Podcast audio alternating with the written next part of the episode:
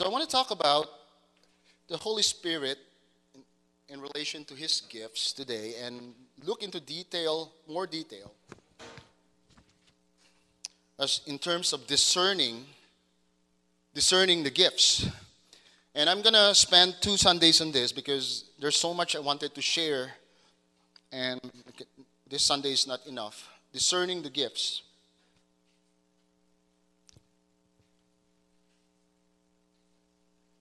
I can, I can read. I can read. I don't need that. The first thing I, I want to talk about in terms of discerning the gifts is spiritual gifts its main purpose, the main purpose of the gifts, by the way, is to glorify Christ. Is to glorify Christ. And that is really what's being discussed in the first uh, portion of 1 Corinthians 12. You know, we're going to spend time on this chapter and up to church, chapter 14. Um, because this is really where the discussions, the detailed uh, um, uh, message with regards to spiritual gifts.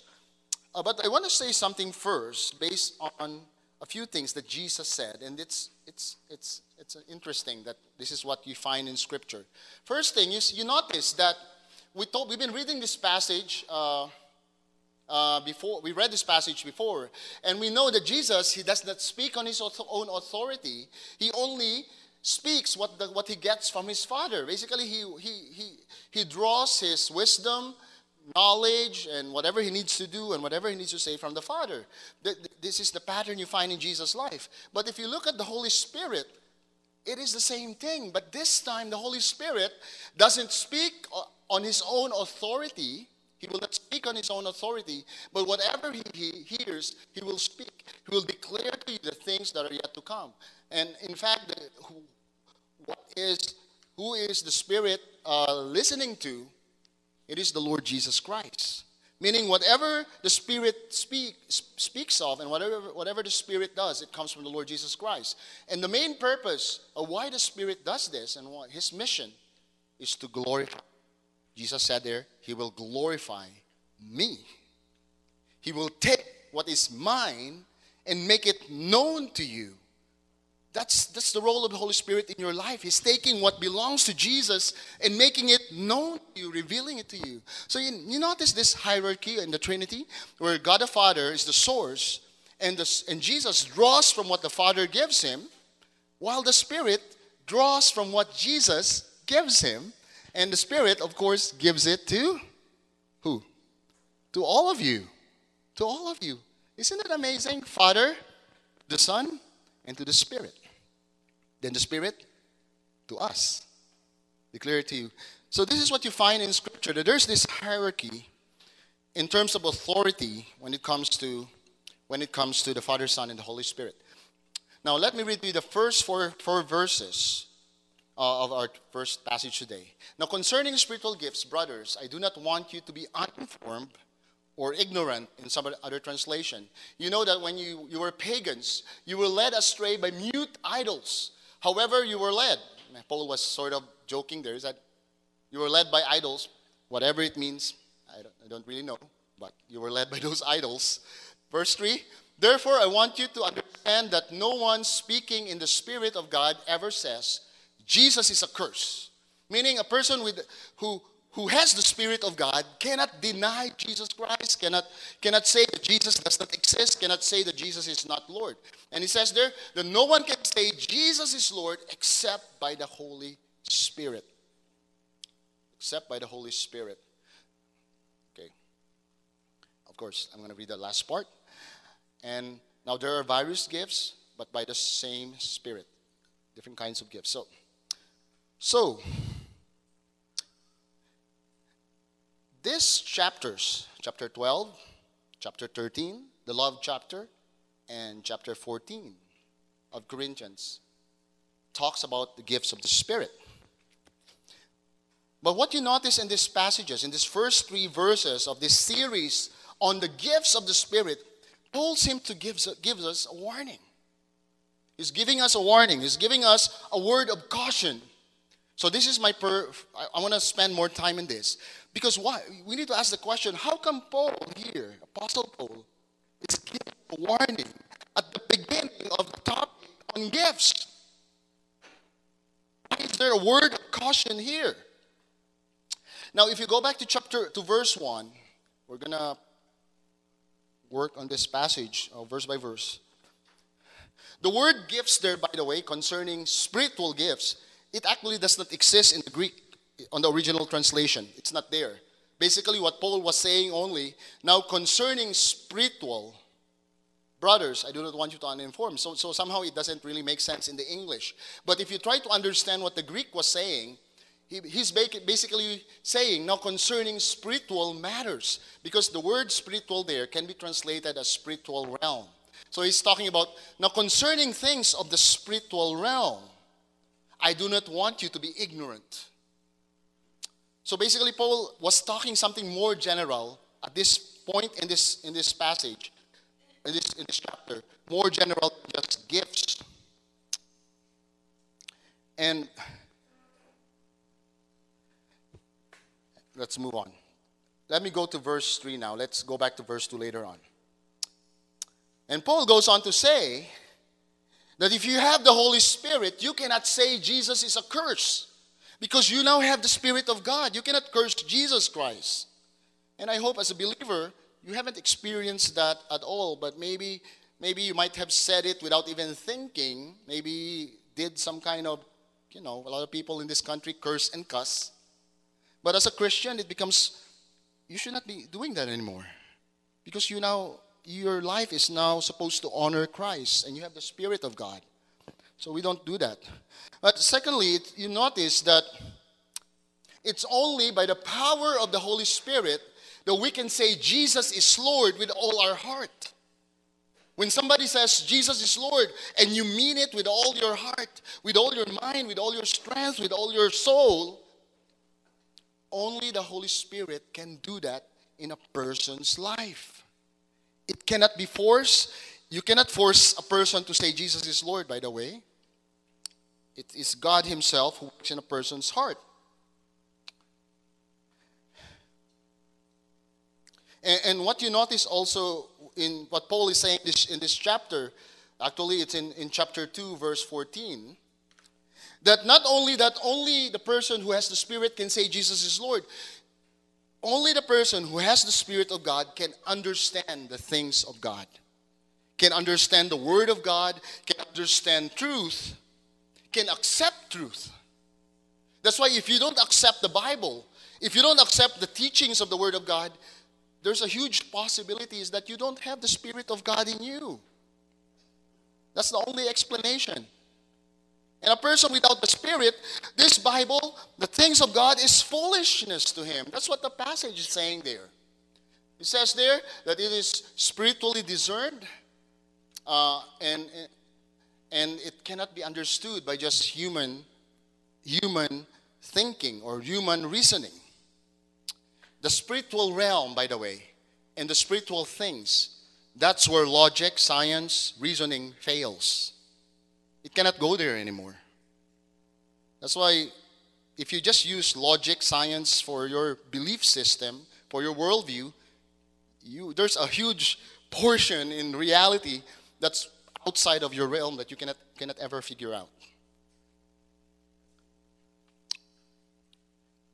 So this is chapter uh, verse 3. Now I'm going to go back, uh, sorry. I'm going to go back to verse 2 because this is where it gets interesting. Verse 2. This is what he reminds Corinthians. Before you became believers, when you were pagans, by the way, Corinthians were pagans, they worship different kinds of idols, right?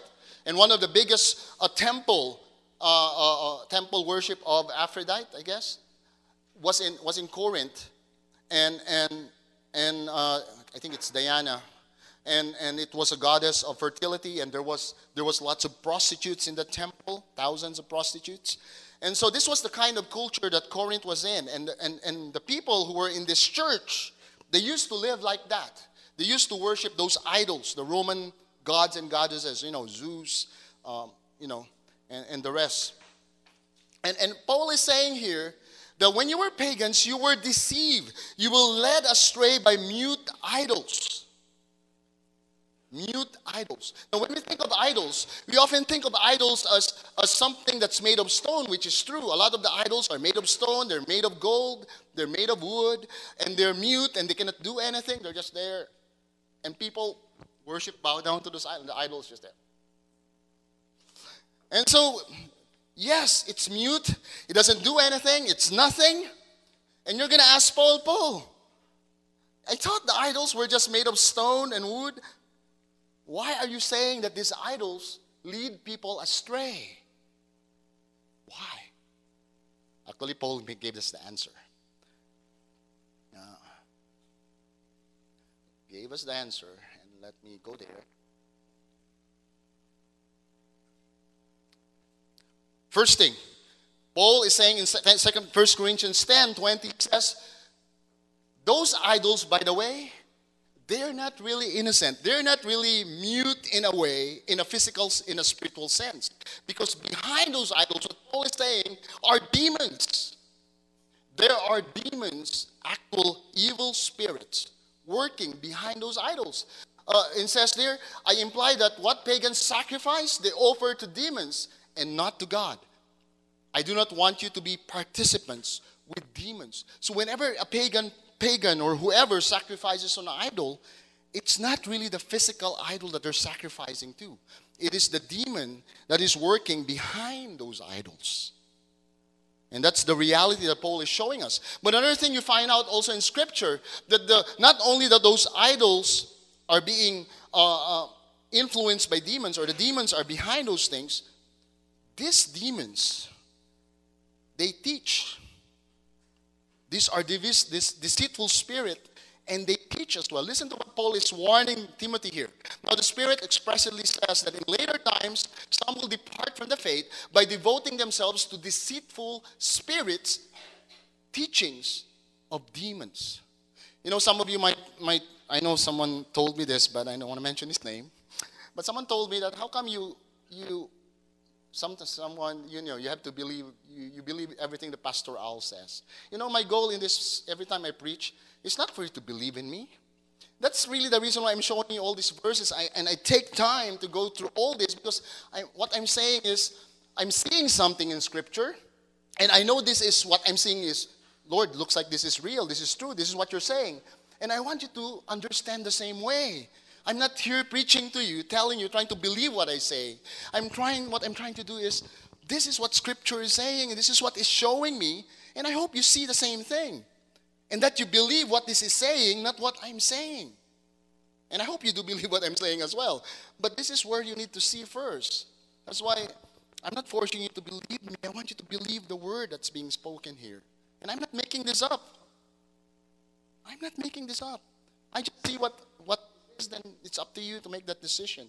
That's some of you might be feeling bored. Why does Al show all these verses and take time to go to different cities in Acts and things like that?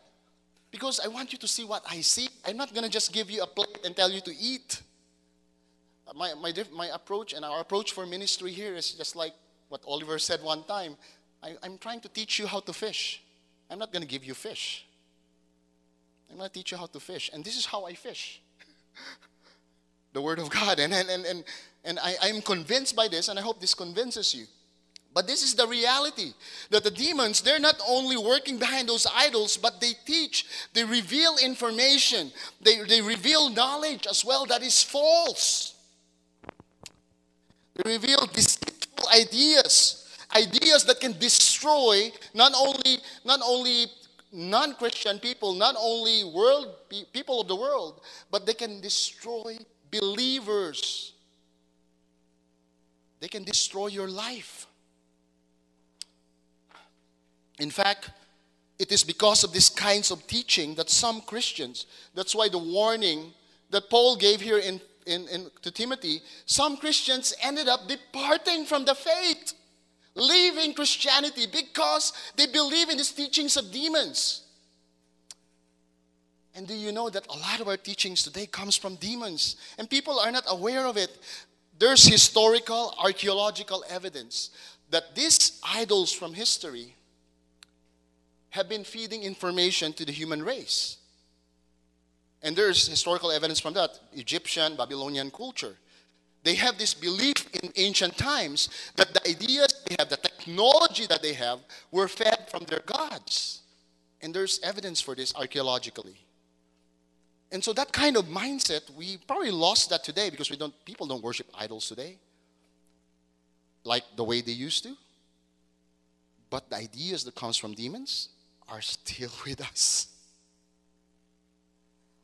People might think this is human ideas, but it's not. Many of this doesn't come from from humans. We're not that smart actually. You got these demons that are thousands of years old and they know a lot of things. So, if you want to look at those kinds of evidence, I'll leave it up to you.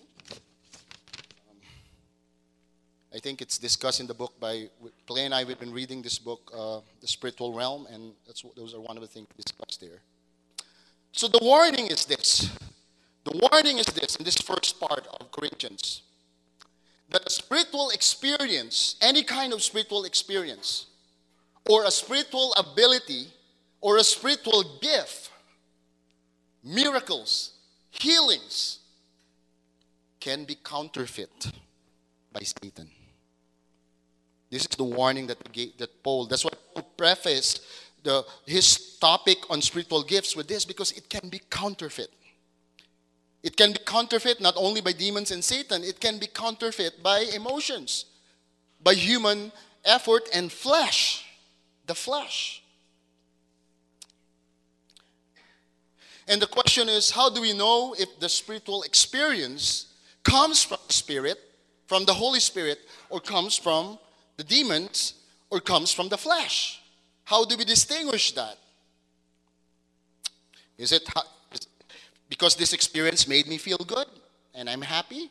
Does it mean it comes from God? Not necessarily. If the experience uh, solved my problems and I was having a lot of issues in my life and finally I got my problem solved with, because of this spiritual experience, does it tell you that it's from God?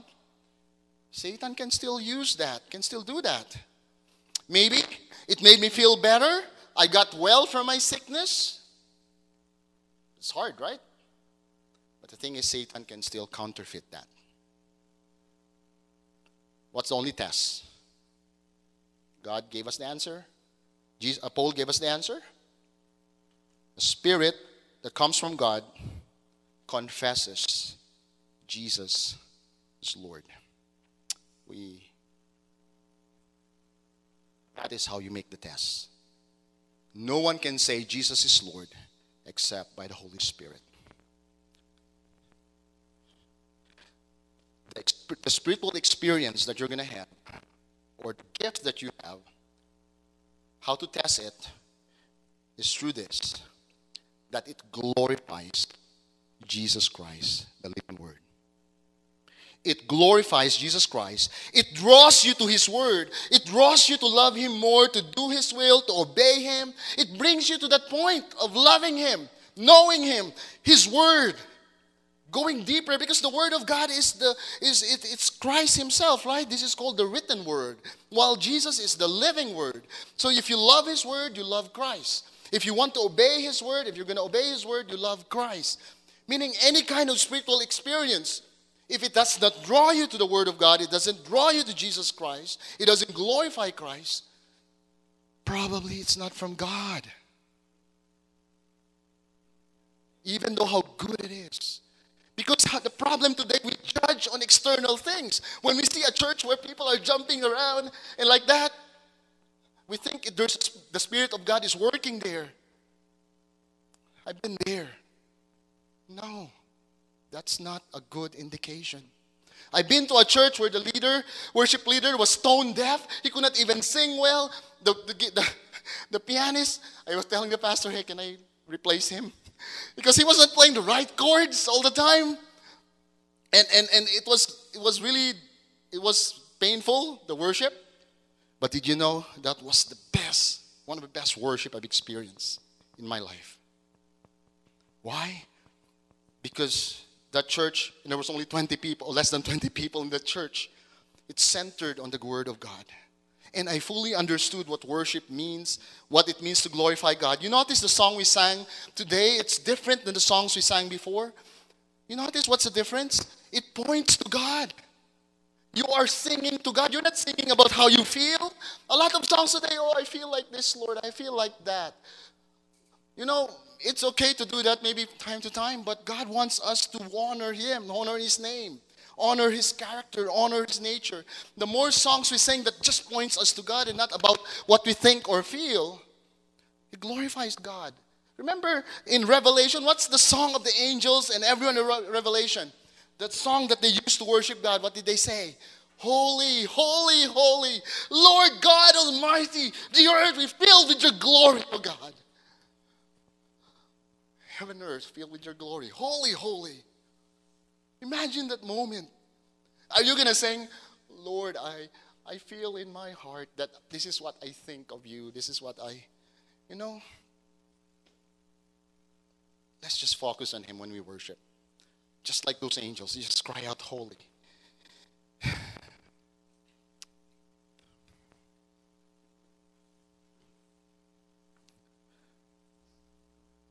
me get my glasses. I promise I'll have a new set of glasses next week.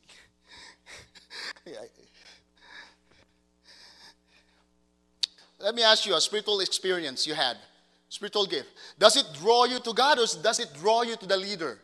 Does it draw you to Jesus Christ or does it draw you to the elder or, or the band or the church itself? Did you know that the many Christian churches, they're so proud of promoting that we are this church, we are this kind of church. I mean, it's good to do that maybe for promotions, but but you should be promoting Christ. Not your group, not your band, not your album or whatever. And, and and what's your experience in those kinds of moments? Are you drawn closer to the Word of God? Or you're just drawn to the leader or whatever there, there is there? You know, there's some, one of you, I'm not going to mention your name. You went to this church, a big church, and I asked you, what was the reason why you went there? Oh, I just want to see the pastor. He's guapo. this was a real answer I got. I'm not going to be specific. if you know you're, who this is, then you probably know it. one also, one, one, one office mate of mine, I asked him, why do you go to church regularly? And he's been going to the church for a while. And he said, oh, I like the band is so good, the music is so good. I think that band failed in presenting Christ. Because that person has been going there and all he was after was the music and the band. Still far from Christ. You know, I, am going to talk about a little bit of my background uh, when I was in college, because this shows something that, in relation to what I'm saying. I went to this church for a while, for four years. In my, I was a new Christian, very new Christian, and I moved to a new place, and I ended up going to this big church, and and because most of my classmates go there as well, and and and that church had a lot of emotional, spiritual experience. If you talk about people raising their hands, crying, and I'm not I'm not saying that this is a wrong thing to do, but I want to show you the priority of the church. There were people crying and singing and of course jumping as well and and there were spiritual signs, miracles going on. I was in this church. And, and, and I was there for four years. I was involved in the youth ministry, the music ministry, campus ministry. I was involved in every kind of ministry. There were prayer and fasting, prayer times, a lot of activities going on. And I was tried my best to be part of those. And I was even friends with the leader of the church, the elder of the church, and hang out with him at his house. And did you know that in those years that I was in the church for four years, this is just my experience, might be different with you. I almost I grew as a Christian 0%. Meaning I didn't really grow as much as a Christian, almost zero. I still had a worldly heart. I was active in church, but outside of church, I'm still doing a lot of bad things. I don't want to mention those things. And why did what why, what happened to me? Why why did this happen to me? In the church, the pastor and our youth leaders failed to lead us to the Word of God. They didn't lead us to the Word of God. They didn't explain the Word of God like this. And, and what I've experienced there is the pastors would share his own testimony, his personal feelings, his good stories, and they were good, they were ex- good stories, enjoyable, and put some verses, mention some Philippians 4.13, John 3:16, you know, mention a few verses here and there just to make the sermon to have some scripture in the sermon. And but their beliefs were based on hearsay. This is what, what you hear from people I was with there. And some of them are my friends, even today. They're some of my friends, but they changed already now. But back then, this is one of the things they believe. If you commit a sin, the Holy Spirit will leave you. You need to confess right away. Al, you need to confess right away so that the Spirit will return back. That's what they believe. They will, they will say, you have to confess right away. Kasi umalis yung spirit. You have to pray, pray again so that it will come back to you. That is a lie. That's a hearsay. That's not what the Bible teaches. So they're believing in these kinds of things, and it's not based scripture. Then what happened after that moment? I was there after four years being there. Uh, by accident, I ended up going to a church that had only less than 20 members. From 3,000 members, 20, 20, less than 20. And the, and the pastor preached the Word of God, explain to me the Word of God like this, and help me truly understand every detail in the Word of God as much as he can. I grew up like a rocket, rocket ship. So, as a Christian, it's not really about emotions or feel good experience. That can be good sometimes. But if you look at Scripture, most of the time, you, what you find is people hearing the truth, knowing the truth, and making a decision to obey the truth. Remember in the eunuch, Ethiopian eunuch, what did Philip just showed to him? That Jesus is the Christ from the prophecies. And you know what the eunuch said in, in, in, in, uh, in Acts? He said, Here's water. What should prevent me from being baptized? That's his decision. Now that I know Jesus is Christ, oh, I want to be baptized. There's water. He simply made a decision. There's no crying, no emotions involved, simply a decision to obey Christ. And most of the time in Scripture, that's what you find. For instance, there's this moment also in our worship when we say, I love you, Lord, like what we sang earlier, I love you, Lord, I love you, Lord. And sometimes we sing a hundred times, I love you, Lord. Is that how we express our love to God? By singing, I love you, Lord, a hundred times? I mean, it's good to sing that from time to time. But remember Peter, when God, when Jesus told him, Peter, do you love me? And Peter said, Yes, Lord, do you love me? What did Peter, how did Jesus respond? Feed my sheep. Peter, do you love me? Yes, Lord, I love you. Feed my lambs. you know this? He is seeking obedience. He's not asking for us to sing, I love you a hundred times. In fact, this is why a lot of the things we experience today is a bit sad because people think that is worship. But what God looks for us is obedience from Scripture. Obedience. I hope, I hope you see this. I hope you see this. Let me go to the next point. That's why we are being warned because spiritual experience and spiritual gifts can be counterfeit by the enemy.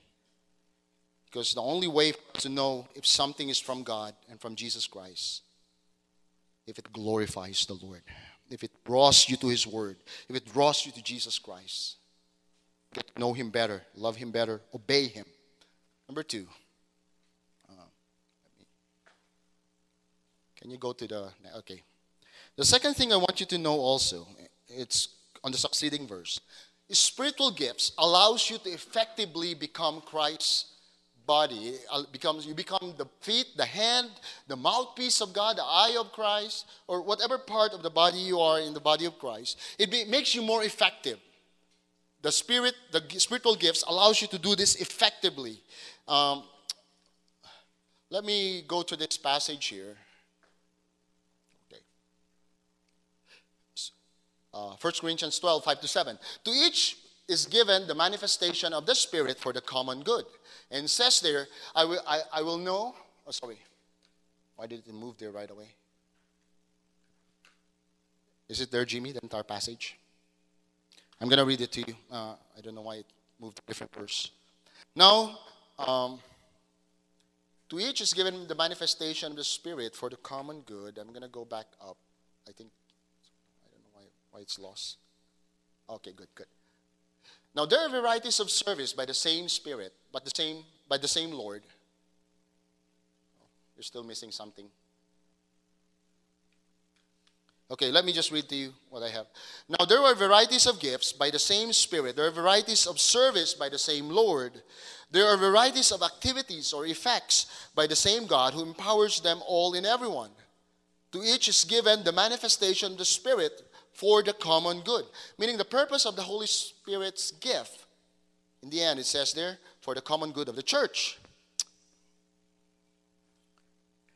The first thing you find out is that we talked about this in the last two weeks that the gifts allow you to effectively serve others in the body of Christ by giving you, you know, the wisdom, the strength you need to do it, to do whatever God calls you to do. Um, and it's for the common good, not just for not just for personal good. Secondly, you'll you'll see in that passage also that there is what we call ministry or service. Ministry. So ministry are the specific roles or, or, or um, purpose that you have in the body of Jesus Christ. Like for me, I have a specific role as a pastor. Some of you might have a specific role as, a, as an usher. But you need certain gifts to do that. Like me as a pastor, I need the gift of wisdom, I need the gift of knowledge. Maybe as an usher or as a, as a person who's in charge of the meals, you need someone who has the gift of hospitality and love, uh, the gift of, uh, what do you call this, service and hospitality. We don't want our ushers and the kitchen people to be nakasing mangot, di ba? And, and, and they're, they're, they're, they're angry at you or, or they're not being very hospitable. You want them to smile and be friendly, right? Because you don't want to su- suspect them putting something, right? or the ushers, because you come into church, nakasimangot. They have to have the gift of hospitality, right? And service are willing. And, and if you don't have that kind of gift of hospitality, you're, that's not the ministry for you. or if you, you're not friendly, then maybe that's not the ministry for you as well, right? So you need to, you need to have the right gift for the right ministry. And the impact of the ministry, God, it says there, varieties of activities or effects. The impact of your ministry, whatever you do, is God's work when I was uh, when we started as a church, maybe before we started as a church, we were still a Bible study group back then. One of the pastors in Houston, uh, Norman knows him, Al, Pastor Al Cabrera. He's also Pastor Al, and he's in Katy, I guess, right, or somewhere there. Yeah, Houston, okay. And, and he came over and gave some advice uh, before we started as a church, and I really like what he said. You know, it, it, I held on to it. His first advice for me as a pastor and as a group, there were a few of us. I think Susette was there, and Ariel and Anne also. Uh, before we started the church, he said, remain faithful. Preach the best sermon and have the best worship service, whether there's one person in the, in the church or there's a thousand people in the church. You know, the quality and the excellence of your service is not determined by the number of people or whether there's an event or there's an anniversary or whatever. You should be excellent in we do, whether there's one or many. And that's really a test of your faith. Are you able to continue doing ministry even though you don't see results? Because what God after is after is consistency and faithfulness. Really, that's what He's looking from, from us, from me, and from all of you, that you are faithfully doing the ministry. We're bowling yesterday. What if only two people came? We're still to play, right? But we ended up having around 20, right? It's good. Next time, I think we're going to have one more, one more before the end of the month, right? Maybe. Let's, let's, let's pray about it. now, I would like to see this happen in our church because the second point here, which is uh, um, in this passage, is that we as a church, we work together as a body, we work together in unity. And what unites us is not really the gifts itself. You know, we cannot have the same gifts. We cannot have the same ministry, by the way, in the church. So we not, we're not united by having the same gifts or the same ministry. What unites us, as you see in that passage and even the prior passage, is that it is the, we have one Spirit, one Lord, and one Father. And that is what unites us as Christians. In Philippians 1.27, this is what we're told, that... Uh, Okay, Jimmy, go there. In Philippians 1:27, we are told that I will know you that you stand firm in the spirit, striving together as one for the faith of the gospel. that we are one as a church, striving for the faith of the gospel. Though we have different ministries, different kinds of gifts, different kinds of abilities, but what unites us is that we are all baptized into Jesus Christ, meaning immersed into the Spirit, and, and also fulfilling one purpose for the sake of the gospel, faith of the gospel. Now, let me try to illustrate this in our church, and this is where I want our church to be. I know we're partially doing this, but, but this is a dynamic that I want our church to see uh, often, meaning this is something happening regularly in our church. That's why we need to pray. We need to pray. For instance, give me a, let me give you an example. Roel might invite an office mate to our church. And Cecil comes to, the door and warmly welcomes this visitor. Then, this visitor comes in and listens to the sermon, and hopefully, by God's grace, open up his heart to, to Pastor Al's message and to the songs that was being led by, by, by Phoebe. Phoebe was the worship leader during that time. Then, after during the mealtime, after the service, this friend of, of Roel talks with Ariel and Joseph, and they spend time during the fellowship time enjoying a pancit that was made by Nanay Presi.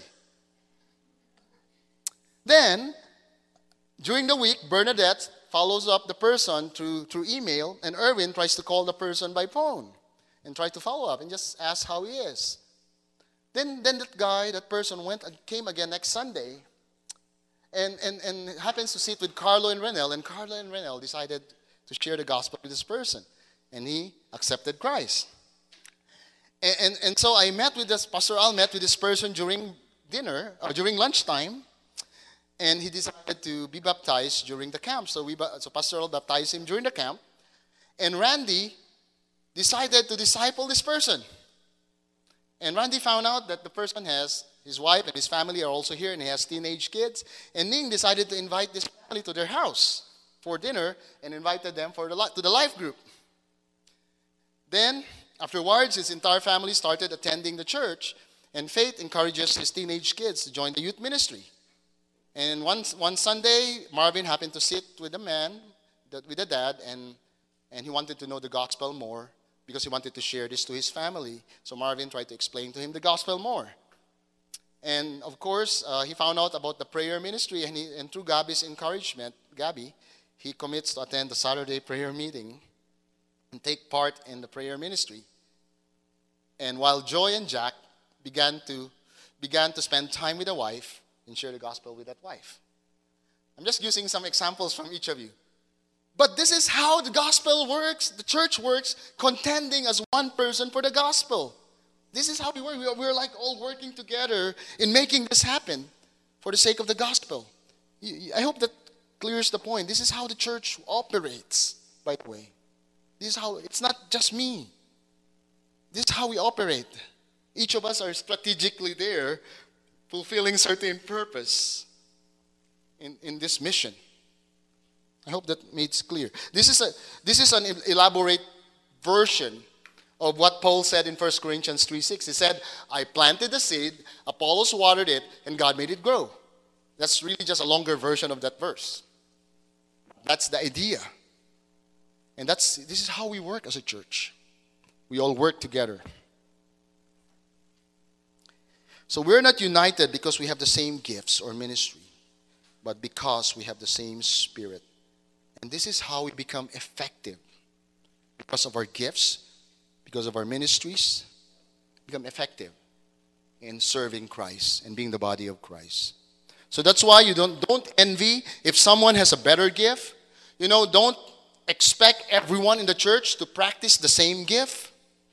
Because the Bible says that there are various gifts and various uh, uh, uh, ministries and various effects. And you should not look down on someone whose gift seems to be insignificant. Amen?